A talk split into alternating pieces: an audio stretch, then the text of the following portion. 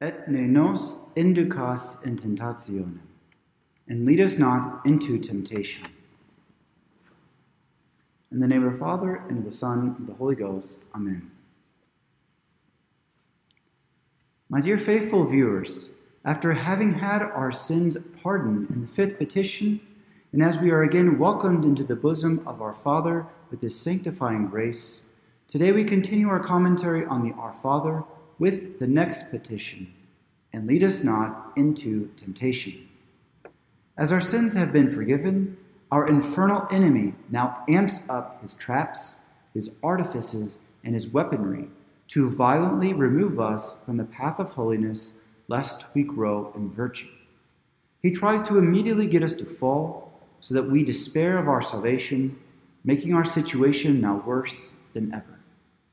This week, we look at the frail character of the apostles who fled for their lives, denying our Lord.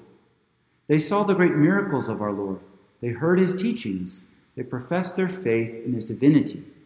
And yet, it was pride that caused their chief to say, Though I should die with thee, I will not deny thee. It can be easy for us to despise them for this, but we ourselves flee our Lord for much less. We deny him for human respect. We deny him for friendship and acquaintances, for pleasure, and for fear of being ridiculed for our faith. But we must take seriously this petition to pray, for St. Paul says, Our wrestling is not against flesh and blood, but against principalities and powers, against the rulers of the world of this darkness, against the spirits of wickedness in high places. The Roman Catechism comments this verse with these words The demons are called princes because of the superiority of their nature as a spirit, above that of all creatures. Even if they are demons, by their spiritual nature, their intellect far exceeds that of our own, and therein lies the danger. They are powers because of the strength of their nature. They are rulers because they control the impious and wicked souls. The demons are called the spirits of wickedness, as opposed to the wickedness of the flesh. The wickedness of the flesh is traditionally considered the first two forms of temptation that destroy the greatest number of souls the world and the flesh. These first two causes of sin seek to enslave souls in the sins of the inferior part of the soul depraved desires, passions, lusts, and sensual pleasures. If these first two assaults of sin fail, then the spirits of wickedness attack the superior part of the soul. Thus, they are called the spirits of wickedness in high places, as they seek to deprive us of our heavenly and celestial end. And hence, the Roman Catechism states Thus we may understand that the power of the infernal enemy is great, their courage undaunted, their hatred of us enormous and unmeasured that they also may wage against us a perpetual war, so that with them there can be no peace, no truce. From the Garden of Eden, through the prophets, to our Lord Himself, to the apostles, the devil makes his advances. And Satan attacks particularly those higher up in authority. And the Lord said, Simon, Simon, behold, Satan hath desired to have you, that he may sift you as wheat.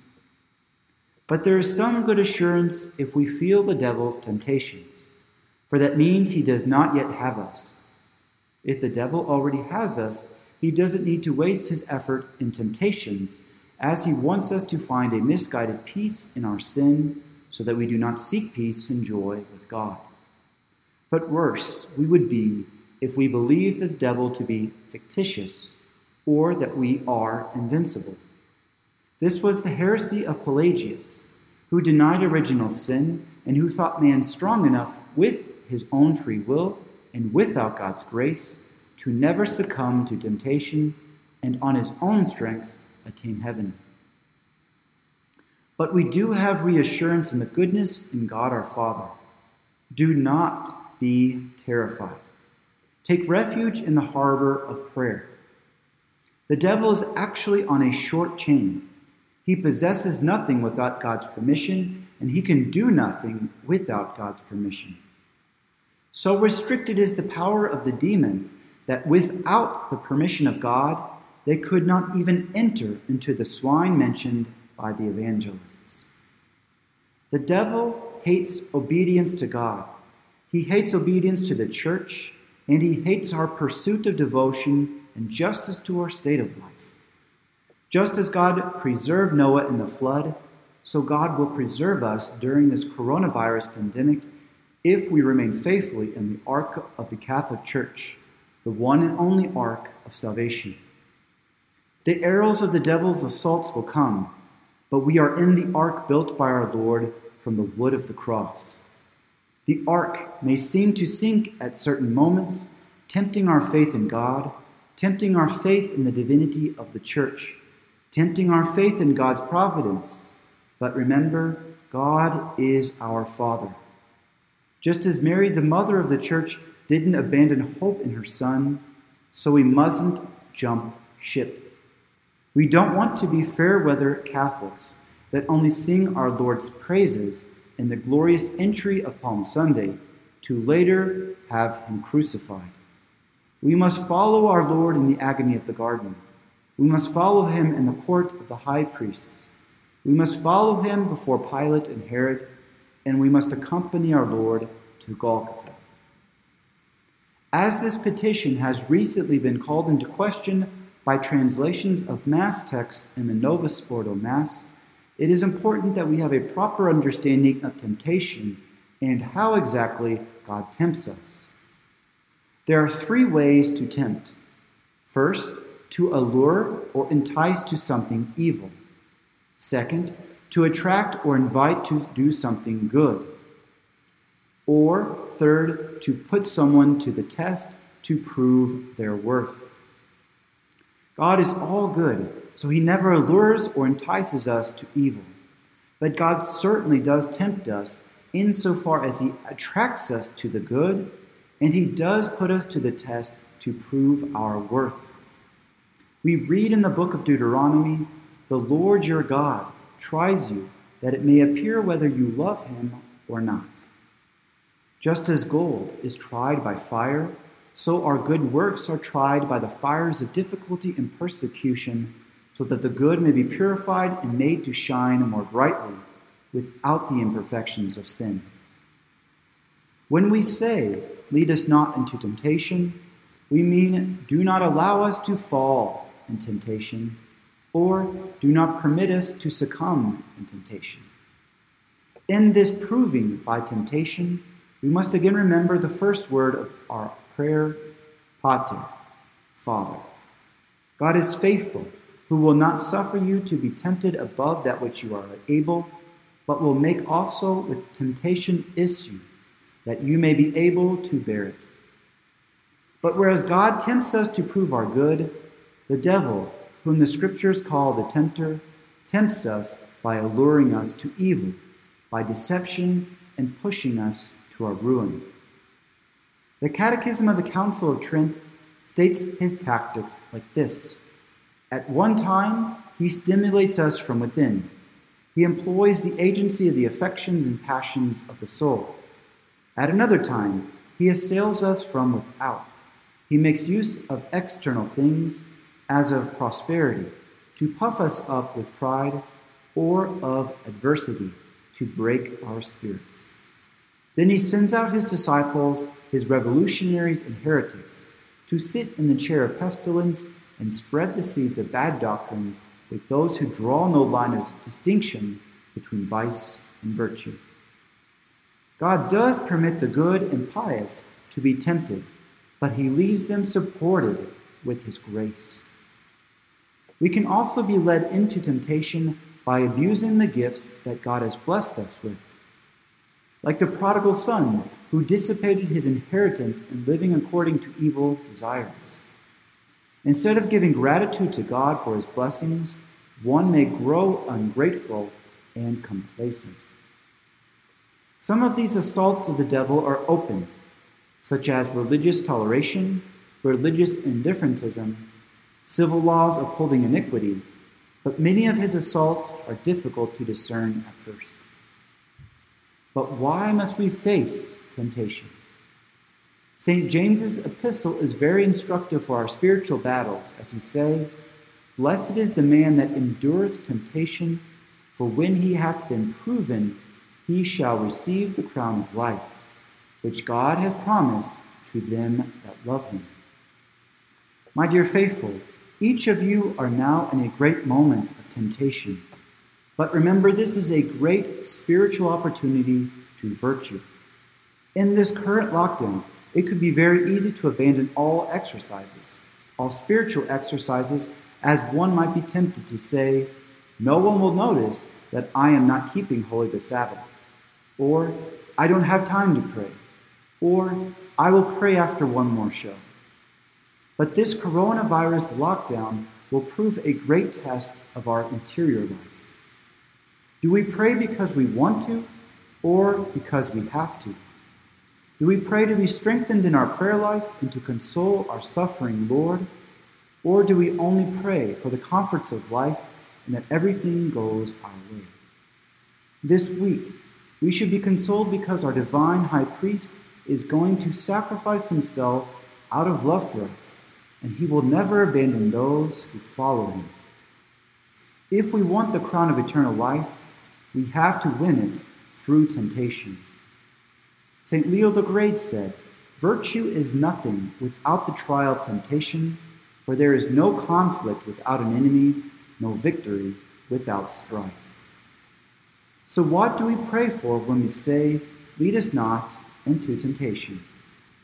We ought to pray that we yield not to temptation, that we not be deceived by the evil one, that we do not give up our eternal crown of glory for a temporal crown of forbidden pleasure, that we remain humble, strong, and persevering amid the purifying fire of temptation.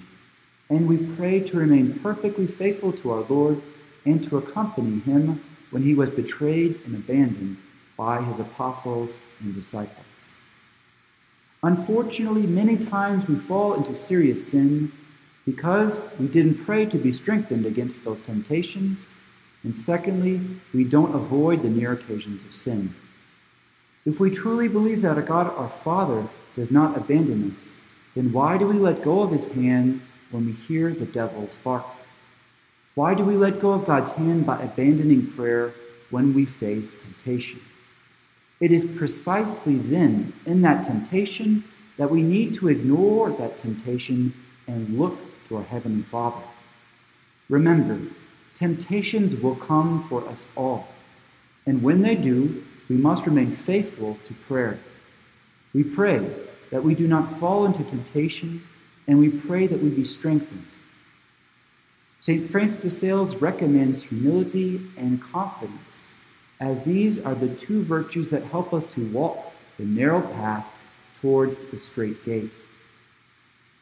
The many Psalms of King David remind us of how we should pray to our Lord and remain calm amid temptations, as it was written For though I should walk in the midst of the shadow of death, I will fear no evils, for thou art with me.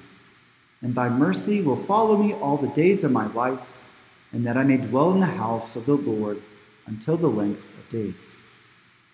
To gain eternal victory, we need to have the proper spiritual outlook to have spiritual success in the battles of temptation. First, we must be aware of our weakness.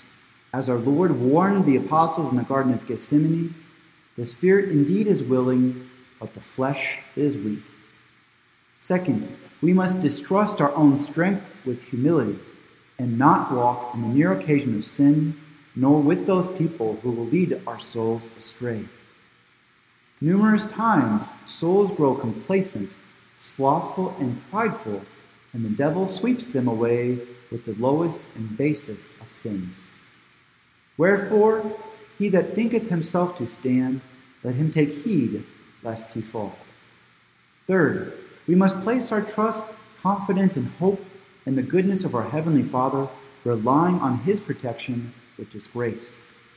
Think of how many souls have been preserved by Him because they were faithful to prayer. The patriarch Joseph was saved from being killed by his own brethren. Susanna was saved from her impure suitors. David was saved from Saul's rage. Job was saved from the devil's attacks. The Holy Family was spared Herod's fury. And think of how many miracles our Lord performed of his living on those poor souls who had faith in his divinity. Our Lord told his fearful apostles on Holy Thursday, These things I have spoken to you, that in me you may have peace. In the world you shall have distress, but have confidence. I have overcome the world. These are our spiritual defenses, our spiritual armor. But we are also given spiritual weapons. These are prayer, good works of charity, studying our faith, studying the lives of the saints, abstinence and fasting, continence and chastity, and watching as we remember the words, Watch ye and pray that ye enter not into temptation. It is by these spiritual weapons in combat that, as St. James says, we are sure to put our adversaries to flight. For those who resist the devil, he will fly. Every evening at Compline, St. Peter warns us be sober and watch, because your adversary, the devil, as a roaring lion, goeth about seeking whom he may devour. Whom resist ye, strong in faith. Let us close with these words of the Apocalypse. Now is come salvation and strength in the kingdom of God in the power of his Christ, because the accuser of our brethren is cast forth, and they overcome him by the blood of the Lamb. My dear faithful, on this Palm Sunday, in which the faithful are called to carry the palm as a symbol of faith and hope in our divine Redeemer, May we also remember that the palm is a figure of Christ's triumph. Christ's triumph begins today in his ascent towards his throne on the cross. Do not worry. This year, you are not empty handed. Palms are a material representation of your good works and of your faith and hope in Christ's victory. In this current lockdown, may we piously and spiritually follow our Lord step by step in temptation and trial, watching and praying that we be not led into temptation, so that we may be proven faithful and worthy to share in Christ's victory over our accuser. In the name of the Father, and of the Son, and of the Holy Ghost, Amen.